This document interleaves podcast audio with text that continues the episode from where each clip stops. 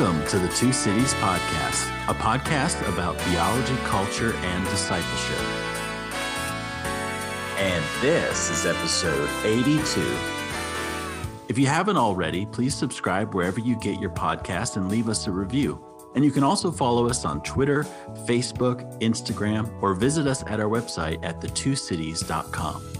On today's episode, we're talking about reimagining apologetics with Dr. Justin Bailey, who is Assistant Professor of Theology at Dordt University and the author of Reimagining Apologetics The Beauty of Faith in a Secular Age, published by IVP Academic. Team members on the episode from the two cities include Dr. Amber Bowen and myself, Dr. John Anthony Dunne. So, this is the fifth episode in our apologetics series. And with our previous episodes, we have been addressing a lot of the concerns that we've had and that our guests have had about the apologetic enterprise. And we've put forward some constructive proposals about ways forward. But in this episode, it's it's a particularly constructive conversation about how to reimagine apologetics. So Amber, what are some of your takeaways from our conversation with Dr. Bailey? I do love the constructive nature of this book, particularly in his use of imagination because a lot of times when we talk about apologetics, we think about lining up all of my different arguments that I'm going to aim at the atheist or the unbeliever in order to defend my faith or in order to convince him or her that my faith is superior. And we think about more of um, facts and objective analyses. But what Dr. Bailey does is help us to understand the importance of imagination um, and how that's not recourse to subjective feelings or or things like that fantasy uh, he has a pretty robust definition of imagination that helps us understand faith in a more holistic light as a, a mode of being in the world um, and as, as something that's compelling and invitational yeah, and in our conversation with Dr. Bailey, we talk about some traditional apologetic concepts like God of the gaps and traditional apologetic methods like presuppositionalism and Dr. Bailey really emphasizes empathy and personal relationality as a really compelling alternative to some of the ways that apologetics usually is handled. His account of empathy, I think, is particularly compelling as a model forward. Uh, it's a way that combines the intellectual and the pastoral. Uh, in, a, in a really unique way, but a way that I think centers on what we value most in having conversations about faith. All right, and here's our conversation with Dr. Bailey.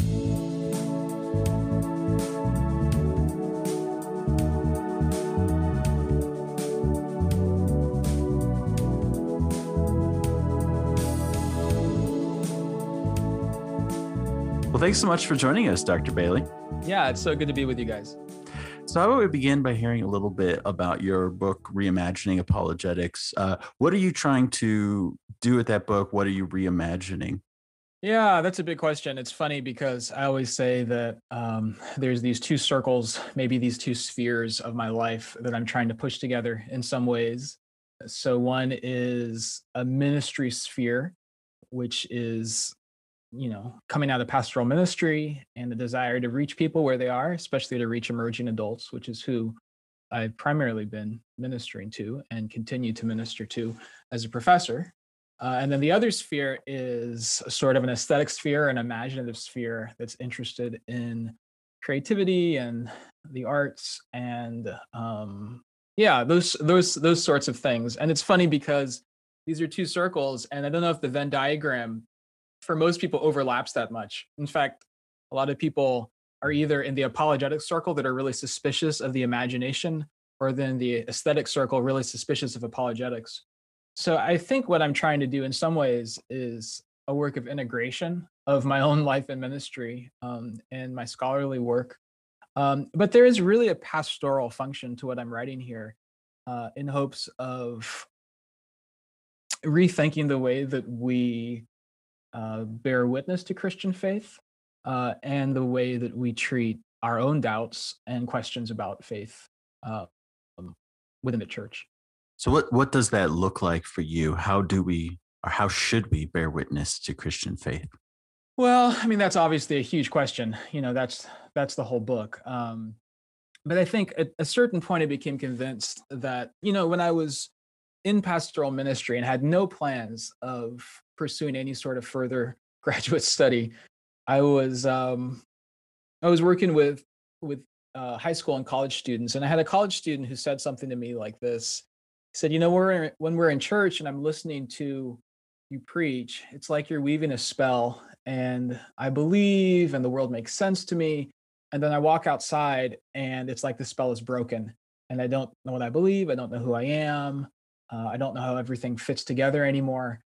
And that conversation actually was the conversation that was sort of this you know worm in my brain that i couldn't get out of my head uh, and conversations like that made me think that there's something that we've missed in the way we think about um, reaching reaching people um, and discipling people uh, where we think that if we can just get the right information in front of them the right information downloaded into their brains then yeah they'll believe, right? And that right action will follow right knowledge, you know, that sort of thing. So just teach people about their identity in Christ, or just teach people about um, all of the arguments for the existence of God, or teach them about the historicity of the resurrection, and and everything will sort of make sense. And so the conclusion I came to was this sense that we had underappreciated the imagination. I didn't quite know what that meant.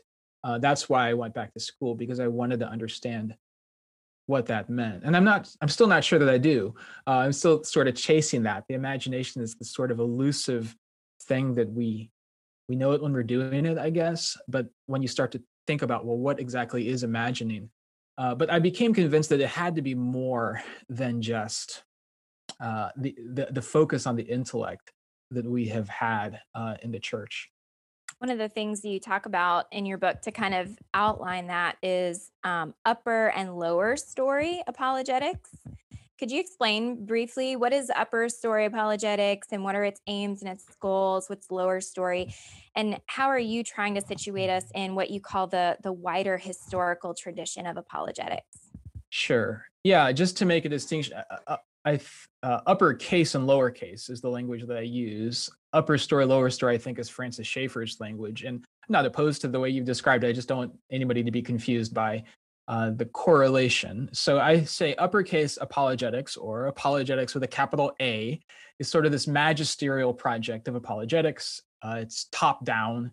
It is uh, evidence that demands a verdict, right? So here is our apologetic argument, and we're going to you know bring you know sort of set it down on you and this will um, prove uh, why you should believe why you must believe. Uh, it's epistemic obligation we might say. It you are obli- you should you must believe uh, because here's the proof right that we have. Uh, by contrast lowercase apologetics uh, apologetics with a small a um, is a sort of ministerial project that is responsive to whatever questions uh, happen to be being asked. So in some ways, it's maybe a little more ad hoc, uh, contextual, um, and it changes given the the circumstance. So that the same arguments don't necessarily obtain, uh, the same approaches don't necessarily obtain. Uh, and so what I'm trying to say is that this magisterial approach to apologetics is really the novelty. Uh, is is something that is relatively uh, new in the history of apologetics. Um, but the ministerial side of apologetics is a necessity, right? As long as the church has to bear witness, it has to answer the questions that, that are asked and respond to obstacles and objections to Christian faith. So if you study the history of apologetics, it's it's been practiced quite differently in different places at different times. And so that's what I mean by the wider tradition. Um, so one of the questions that I had when writing this book is, do I even call this apologetics? Because a lot of people um, when they hear apologetics, have an image of magisterial, uppercase apologetics, a sage on the stage, a genius, you know, who has all the arguments and is ready to trot them out against a rival genius. Um, and so it's sort of this battle of wits, right, from the Princess Bride, uh, where you have to come armed with your best arguments. And so I think that what I'm hoping to do is not to reject that kind of just not not to reject it out of hand, um, but to situate it with with another kind of apologetics, or at least one that takes the imagination into greater account. So it's not that we don't need the classical arguments, for example, for God's existence, but um, they're only a, a slice of what apologetics really, really is.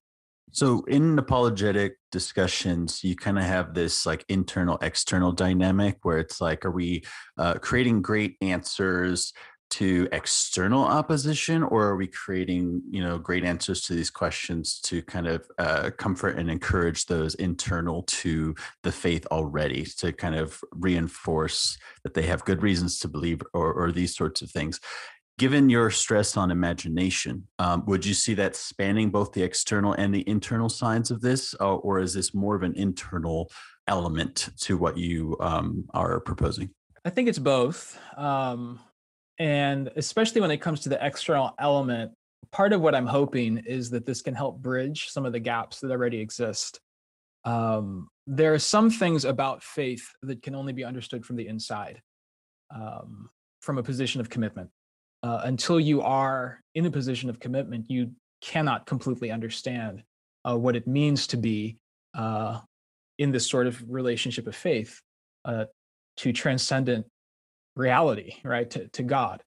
Um, and yet you are trying to commend um, the faith to somebody on the outside. So that is a profound um, problem, at least, maybe paradox of how do you help somebody who's on the outside understand something that can only be understood from the inside? Uh, so is there this, this fundamental incommensurability, for example, between the person who's on the outside and the person who's on the inside?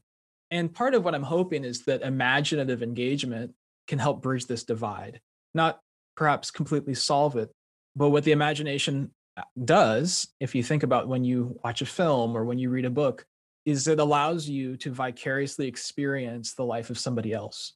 Uh, not that you completely enclose that life or completely understand it, but it gives you enough of a taste of their life that you can feel um, effectively um, some of the provocations of that life. So for a person who's on the outside of faith, the life of a saint, for example, is a beautiful provocation or um, a piece of literature or a story or a film made from a, this sort of capacious place of, of Christian vision is an opportunity to see the world through the eyes of faith, um, which in some ways bridges that uh, bridges that divide.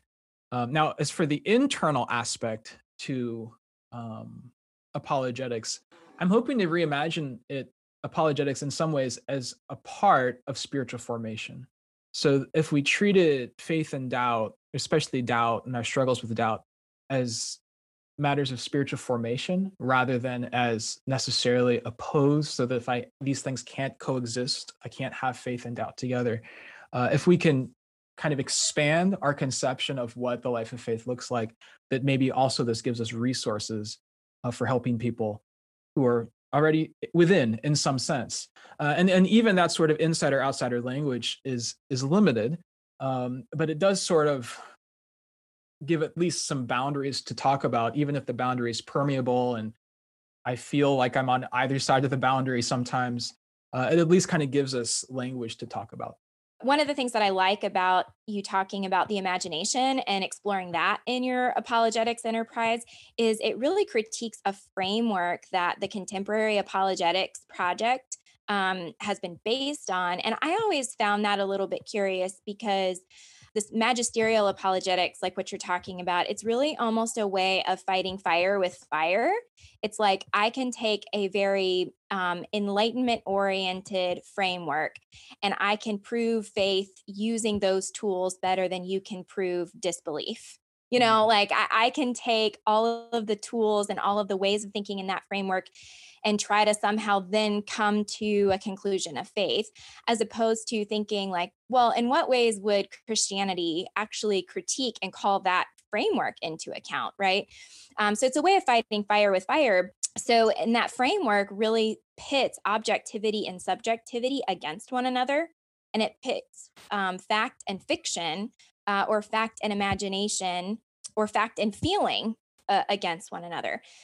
Um, but you're using imagination, and I I think if I'm understanding what you're doing, it's a way of actually undermining that binary uh, kind of collapsing that dividing wall and challenging that framework altogether, which just opens up a new vista of exploration. And I'm wondering if if that's right, if that's what you're thinking, or, or if you see that as a promising way forward. Yeah, I mean, I'm certainly hoping to um, oppose dualisms, uh, especially the dualism between. I don't want to create this sort of new dualism between imagination and intellect, or between fact and feeling or anything like that um, or between truth and beauty or you know anything like that um, all of these things are, are integrated because reality is integrated and multi uh, aspectual.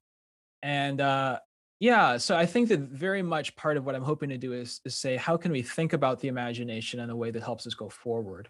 Uh, so what i don't mean by imagination first of all is i don't mean something that is just for kids so something infantile. Um, so you know i say to my son use your imagination you know and it's almost like go distract yourself with something right? So in that case the imagination we associate it with sort of distracting amusements. And i also don't mean by the imagination something that is ima- necessarily imaginary. So it's just sort of fantasy you know something that has absolutely no connection to the real world. It's escapist right? I don't mean that. Uh, what i mean by the imagination is uh, this faculty that we have that is strategic, meaning that we, you know, we're doing something by imagining that we can't do any other way. Uh, and that is intentional. It's pointed towards something, some particular uh, state of affairs, and it is embodied. So it's rooted in our lived experience and embodied in the world, and also that it is oriented towards reality. So it detaches from actuality, but in order to grasp reality more firmly. So, the same reason why we read fantasy or we watch films, uh, we don't just do those things to escape. We do them because we feel like having done them, we will be able to navigate the real world more successfully in a more integrated way. Uh, now, maybe there are some times where you, you just go see a film where you're just trying to escape, and th- there's a place for that too, I think. Uh, but primarily, the reason why we are attracted to works of imagination is because they they integrate us. They integrate our reality, and they enable us to explore possibilities uh, for the sake of grasping reality more firmly. And that's ultimately, I think, how the imagination helps us move forward. Is that we're sort of always living and just our natural engagement with the world is we're interrogating possibilities. As I, I you know, I look, I walk into a room and I think of everything that is possible uh, to me that I can turn that doorknob, I can take that book off the shelf, I can open that, you know, that's sort of uh, the way that I live in the world is I'm constantly interrogating possibilities. Now, blow that up, you know, beyond just being in a room, just being in the world, I have a sense of what is possible in that world. Um, and faith will either restrict the range of that possibility or it'll open up those possibilities in a new way. So part of what I'm trying to say with um, with reimagining apologetics, especially if the imagination is about possibility, is what are the ways that we can talk about apologetics that are helping people within the church and people outside the church to explore the possibilities that are now available to us if Jesus Christ has really been raised from the dead, if God is really alive and at work in the world, if God is for us. Uh, you know, all, all of these sort of promises that, that come from the Christian gospel that gives me a layer of hope of possibility uh, that doesn't exist within the normal constraints of my imagination. So i might be really far off off base from the original question right now but the basic idea i think is that all of us are always using our imagination already. Um, you know our imagination naturally fills in the gaps for us. So i hear a noise at night in my house and my imagination immediately supplies me with possibilities of what that noise is. And perhaps it makes my heart start to beat faster because I think somebody has broken into my house. Um, so in that case, my imagination is being shaped by fear. And so the question I want to start to ask is for people within the church, are our imaginations being shaped by the gospel or are they being shaped by fear? And I take the way that apologetics has been, the way that apologetics has been practiced, especially recently, it's been co-opted by a culture war. Um, and so we see it as a way of doing culture war or even as a way of winning culture war which shows that even the way that we're imagining apologetics and the way we use apologetics has gone has gone wrong, which is why I'm trying to lean more into Mako Fujimura's culture care and say this could be the apologetics of culture care uh, if we're not just trying to to win and defeat and you know prove ourselves.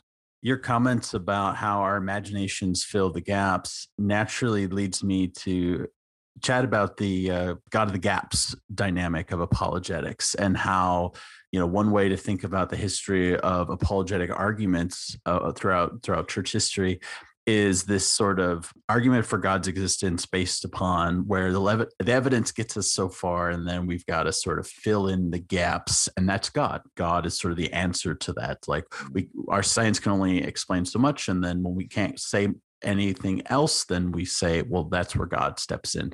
And in recent years with advances in science, it has been perceived as that gap narrowing and narrowing and narrowing, perhaps even to squeeze God out altogether. I'm wondering if you could talk about this idea of the role of the imagination relative to this kind of God of the gaps approach that some have uh, in in the church, and they don't even necessarily realize that that's what they're doing that they're just sort of saying god enters the equation when i can't explain anything else you know yeah, that's interesting. Um, a couple of things come to mind. And first of all, is I think that a God of the gaps is a very human thing to do. Um, and so I probably don't have quite as negative of a view, uh, as long as we don't end there, to a sort of God of the gaps hypothesis. It seems very human uh, to, I mean, it's almost like a recognition of finitude. You know, I've come to the end of my resources, and I need other resources. Um, and so it must be God. Um, so that's that's the first response. Um, the second response is when I think of gaps, I think that one of the problems that we have um, is thinking that knowledge is what's going to get us across all the gaps. I'm just thinking of the way that we might think about what it means to be in relationship with God as a matter primarily of knowing explanations or knowing content. Uh, and that if we knew you know that, that that's the same thing. It seems to me like um, faith is a matter of relational trust and relational knowing. And so i think even in my own relationship with my wife who i've been married to for 18 years there are gaps right? Um, and yet what overcomes those gaps is not complete understanding but a sort of trust the generosity and the love. And so because of that it seems to me that if we're reimagining apologetics and it's not a matter of just knowing that if it's not a matter of knowing facts or knowing answers or knowing explanations but it's a matter of knowing a person there will always be gaps um, that that need to be traversed but that they need to be traversed relationally. Um, and then the third thing to say is i i think that the yeah and part of this is related to the last question the last the last answer is the idea of god only being so good as as an explanatory mechanism right? That, that, that that's why we need god as as an explanatory mechanism rather than a transformative relational communion is is an indication that we, we've gotten off to the wrong start and we're, we're sort of treating god as one more object in the universe um, that uh, is the most necessary object in the you know in on the plane of reality in which we live. And it just seems to me like that is not um, an accurate account of God's relationship to us. And so, yeah, I mean, it, it doesn't seem to me like science is going to figure everything out. I, I, I think that that um, is an illusion. I think that the more we learn, the more we realize how much we have to, to, to learn. And so, if the only reason you had God in the first place was to help with the things that you didn't know, uh, you probably started on the wrong on the wrong foot. Yeah, I appreciate that point and and the relationality dimension uh, as well. My sort of pastoral concern is that if somebody's faith is rooted in, in a God of the gaps type argument, what do you do when what you previously ascribed to well the only thing that can explain this is god what happens when we have you know some sort of explanation that that takes that away from you? And and then you just like give up on it? You know i would i would i would rather say that god is not found in those gaps. He stands over and above them you know? Sure yeah. Yeah that makes sense. Yeah i i, I don't know I, I feel like in pastoral ministry what i'm also trying to do is to alert people to more gaps that you're maybe not aware of right? Uh, and then what needs to be bridged there is not yeah, that's not a gap of it's a, it's a relational gap, you know, that is bridged by grace rather than by knowledge.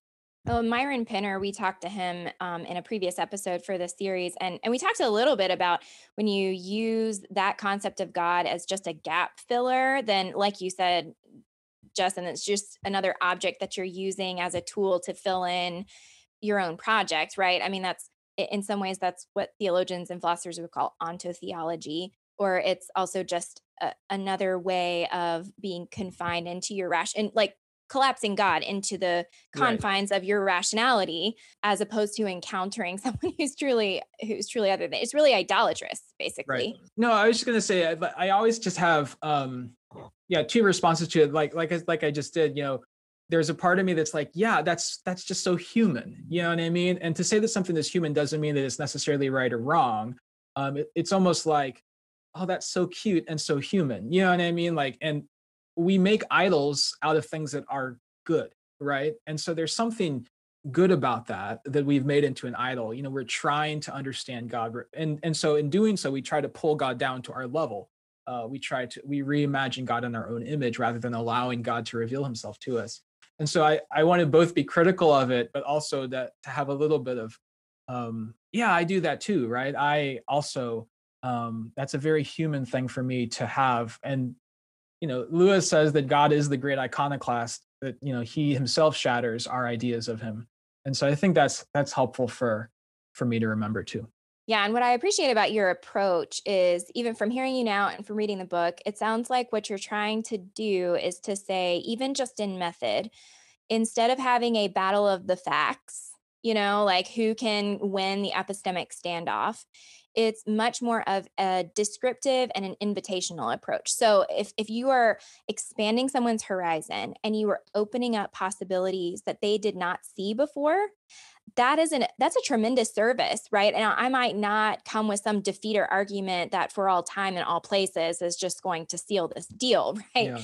Um, I'm not necessarily working towards that. That's not what I'm spending my energy towards. What I'm spending my energy towards is helping you see things that are possibilities that you might not have seen before and then that's this invitational space for you to kind of take that up um, do, you, do you think that's fair in terms of what you're trying to do yeah certainly i think that's a really good um, description of it you know honestly i think of maybe even in recent years i, I taught a class at fuller seminary about five years ago um, that you know prompted a lot of the the things that i did in this book and the, the, first of all, the students were very hostile. Some of the students were very hostile to the class. Um, they were really worried, you know, that they were going to be taught sort of how to win arguments. But um, I just learned so much from the students as well. And in fact, there was an African American student in the class who, when we were reading uh, Justin Martyr, um, said this is the same thing that Black Lives Matter is saying. You know, stop killing us. You know, and um, and I'll just say, you know, like the faith of my Black brothers and sisters is one of the most powerful apologetic arguments that I have encountered in the last five years. And so, okay, now think about that for a second. The faith of our brothers and sisters, um, like that, that's not traditionally the way that you think of apologetics, right? Um, we, that's not somebody who's kind of standing up on the stage and giving you all the reasons that you, you can believe. But there's something so profoundly compelling uh, about the faith of our Black brothers and sisters who, in the face of incredible suffering and oppression, say, This Jesus, um, this is who Jesus really is, and this is why I find Jesus so beautiful and compelling. That is a provocation, right? Um, even like Ta-Nehisi Coates in Between the World and Me, you know, he's not a person of faith, uh, of Christian faith, but he tells the story about um, a family that had lost someone and how they deal with it through their Christian faith. And he says they had their armor and it was real. And so he's in that moment, he's feeling power and the provocation of living with faith. And that's a whole different way of thinking about apologetics, embodied in a life of faith and not in an argument, where a life, your your your life is the argument in some sense. Uh, that tells people this is what it would look like to go through all of this, to live in this world uh, with faith. This is how it opens up the world for me. I can tell one more story, you know, that I always tell um, it's at the end of my book, and it's uh, when my wife was uh, at work in Los Angeles with a friend who asked her, um, "Why is it that you're raising your children with faith instead of allowing them the freedom to choose what they want to believe for themselves?" And I always, when I speak to to groups, I always ask them, you know, how would you respond to this to this question? And, and Christians always are super defensive, right? When they when they hear that, because it's your kids, right? The last thing you want to think is that you are in some way abusing your kids by raising them with Christian faith. And so usually people come up with really defensive responses to that. Uh, and what Melissa did was something very different. She recognized the fact that there was this imaginative frame that was being placed on faith, that faith must be narrow, and it must be constrictive, and it must be opposed to freedom. And she said, You know, we don't really think about it that way. For us, faith is the most liberating thing we've ever experienced. And we couldn't imagine a greater gift to give to our kids. And her friend was like, wow, I've never heard or thought about faith that way. And so, what did she do? Um, and I can't even take credit for that because this is before I wrote the book. Um, but what she was doing was reimagining apologetics and giving her friend a new sense of the possibilities that existed in a life of faith. So, what if the freedom that you're looking for as an urban Angelino would actually could actually be found in a life of faith uh, and not outside it? Now, that doesn't mean that at some point the idol of freedom that that's going to need to be you know that needs to be uh, critiqued, right? Um, it's not an ultimate freedom, but there's something about that sort of apologetic approach that seeks to discern what is the frame that's being placed on faith and is there a picture that holds them captive so we can give them another picture of what faith could could mean?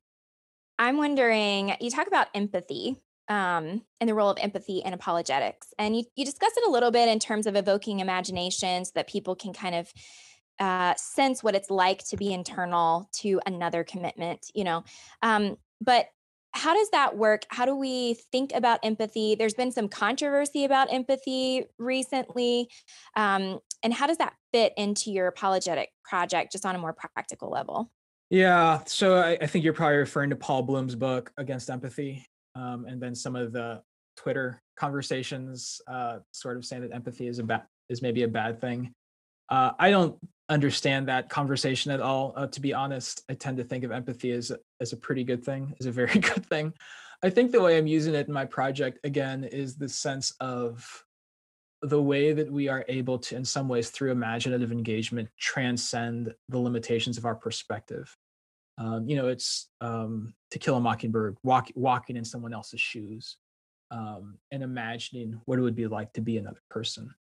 And so, part of what that empathy means it goes both ways. It is first of all um, it's asking for empathy uh, from the outsider to be willing to come in and try on christian shoes christian glasses. But it also requires a cultivation of empathy from the person who's making the invitation um, to think about what would it look like for this person to sit down at my table and what would be required for them to feel comfortable and at home so that means asking questions like what would resonate with this person? What would be good news to them? Um, you know what are the longings and losses that are orienting their life right now? Just those are the sort of empathetic and identifications i'm talking about is actually knowing where they are. There's a line in willie jennings um, christian imagination where he talks about joining uh, that true christian joining requires your own life to be broken open in the encounter it's not just asking somebody to come over to where you are but that if you yourself are not broken open um, in the encounter then you haven't really joined um, a person. And so that's what i think one of the problems with the magisterial uppercase approach to apologetics is it refuses to be broken uh, open. Um, it seeks to stay in control. It seeks to have and demonstrate mastery. Uh, it seeks to present itself as having the answers. And that is precisely one of the things that christian faith is trying to break us of is our desire for control and mastery and, and things like that you know? And so i think that that's one of the reasons why when i talk about empathy it requires us to be willing to walk pretty far with outsiders and to move pretty far towards outsiders um, because uh, yeah if we're just asking for empathy from them um, i'm not sure that we've quite understood what it means to bear witness to the christian gospel. If we are not also having empathy for them and for the questions and struggles and doubts um, and, and reasons why they don't think that christian faith is compelling or beautiful right? Um, if it's not beautiful to them why is it not beautiful to them? Um, what are the sorts of things that have shaped that imaginative sensibility. Those are the questions you have to ask first uh, before you just start bringing out your arguments. Um, i think that that's what i mean when i say empathy. Um, if you're going to ask an outsider to look through the eyes of faith um, or just sit down at the table and taste the food then you have to really think about what hospitality means uh, when it comes to um, that invitation.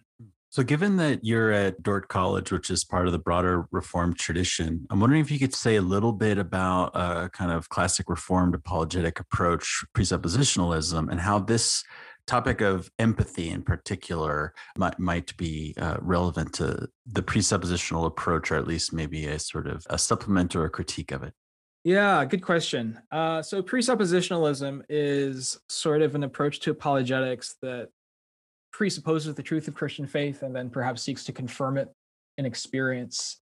Um, it says that all of us are presuppos- all of us are presuppositionalists. We all start in a position of faith. Uh, now there are ver- varieties of presuppositionalism. Uh, probably the most well-known one is sort of the Greg Bahnsen, uh, Cornelius Van Til uh, approach to presuppositionalism, uh, which I, think if I'm being very honest, uh, when I hear somebody mention the name Van Til, I start looking for the door. Um, I'm just not interested in that sort of apologetics, not because I disagree necessarily theologically with it, because I think that I basically agree with the theological perspective that funds it, you know, uh, but it just, I disagree pastorally with it so much. Um, so presuppositional apologetics, at least in my experience of now, it seems to me like there are some people doing it really well. Uh, I'll, I'll, just say that there's a guy at Covenant Seminary that seems like he's doing it really well. Um, but all my experience of it have been pretty uniformly negative and almost like we found the ultimate defeater you know that no matter what argument you have like we have this jujitsu that we can do to you um, and so that is perhaps one of the reasons why um, I have sort of a bad taste in my mouth for it. It seems to me like the way that presuppositional apologetics has been practiced, it says because uh, the ground of our faith is scripture or is revelation, you have to start with revelation.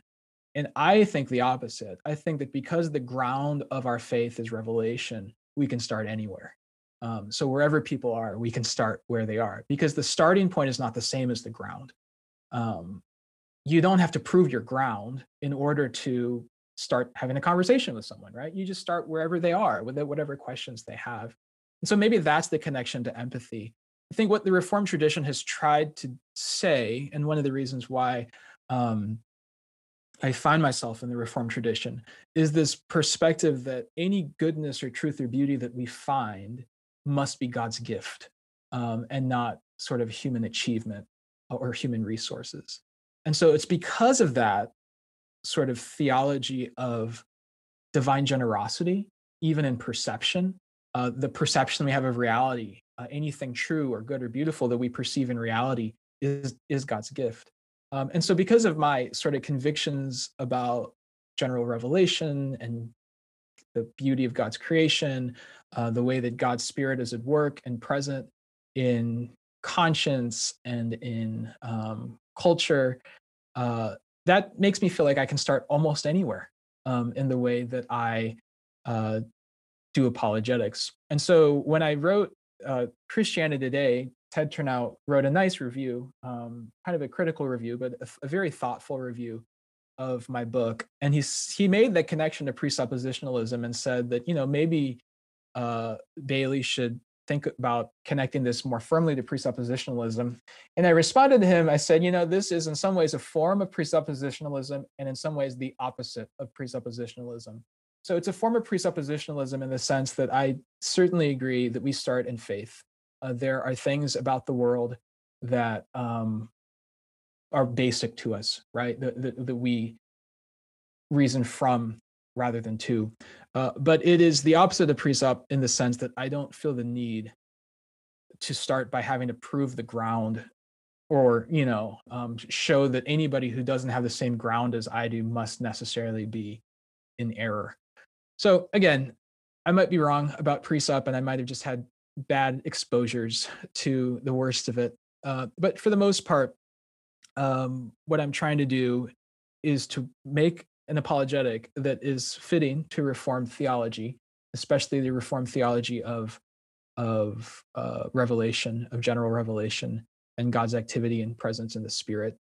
So I'm working out of a Dutch Dutch Calvinist tradition, which has has in some ways been both um, allergic to apologetics. A Kuyper, like Barth, didn't like the word apologetics, um, but at the same way, if you think of sort of what Bavinck or J.H. Bavinck, his nephew, did with missiology, are doing a pretty profound kind of apologetics. Um, based on the conviction of the unity of revelation. Yeah, I really like your answer and how you're thinking through that in terms of um, needing to start with the ground or not feeling like you need to start with the ground, but instead starting with the person and where they're at. And that that in and of itself is something that Reformed theology, particularly in the Dutch Reformed tradition, supports. And this is something that I'm thinking through personally, um, particularly in my role at Redeemer and in the Dutch Reformed world. You know, does um, to does apologetics in reform circles necessarily mean presuppositional apologetics, or does it necessarily mean quote unquote reformed epistemology? Are there other ways of thinking within the reformed tradition, particularly the neo Calvinism tradition, um, and how we can imagine faith and talking about faith and dialoguing with others about faith? Um, and I think your work is a great example of kind of other imaginative ways of doing that. I also like Esther Meek too, her covenant mm. epistemology. I think yeah, that's another one that yeah. Yeah, that's another one that's just definitely arising from within that tradition that's really different. So I think there's a, a wide variety of ways that we can approach this um, and lots of opportunities to construct new things. But I love really what you're talking about with empathy because one of the things that I experienced when I, I lived in Italy for four and a half years and then moved back to start a master's in philosophy of religion. And I was in all of these philosophy, uh, apologetics type courses where they were talking about, okay, and then when the atheist says this, then you can say this, right?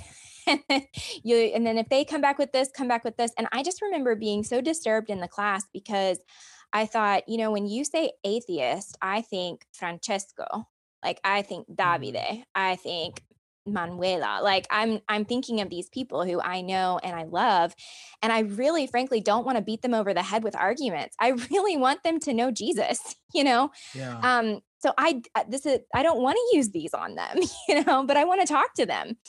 And so I think that apologetics can become very um, depersonalized as well. We can just get our arsenal of facts and arguments and just aim them at whoever and, mm. you know, fire. Um, but the way that you're talking about with empathy and imagination, uh, it requires the vulnerability of yourself because that's another thing. You don't have to be vulnerable to shoot off right. an argument. Yeah. Um, but it requires the presence and the vulnerability, and and I really like that. I think that's a great model for us.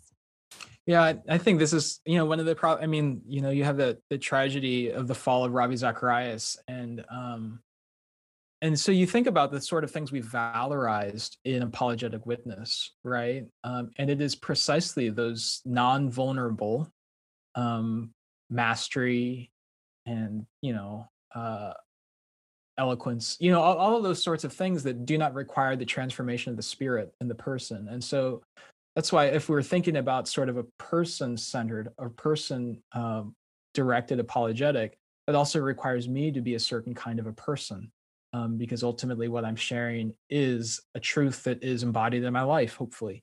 Um, and uh, yeah and like i said that your life is the argument. Your life is um, uh, the beautiful a beautiful life is the most profound uh, argument um, for the the truth and beauty and goodness of Christian faith.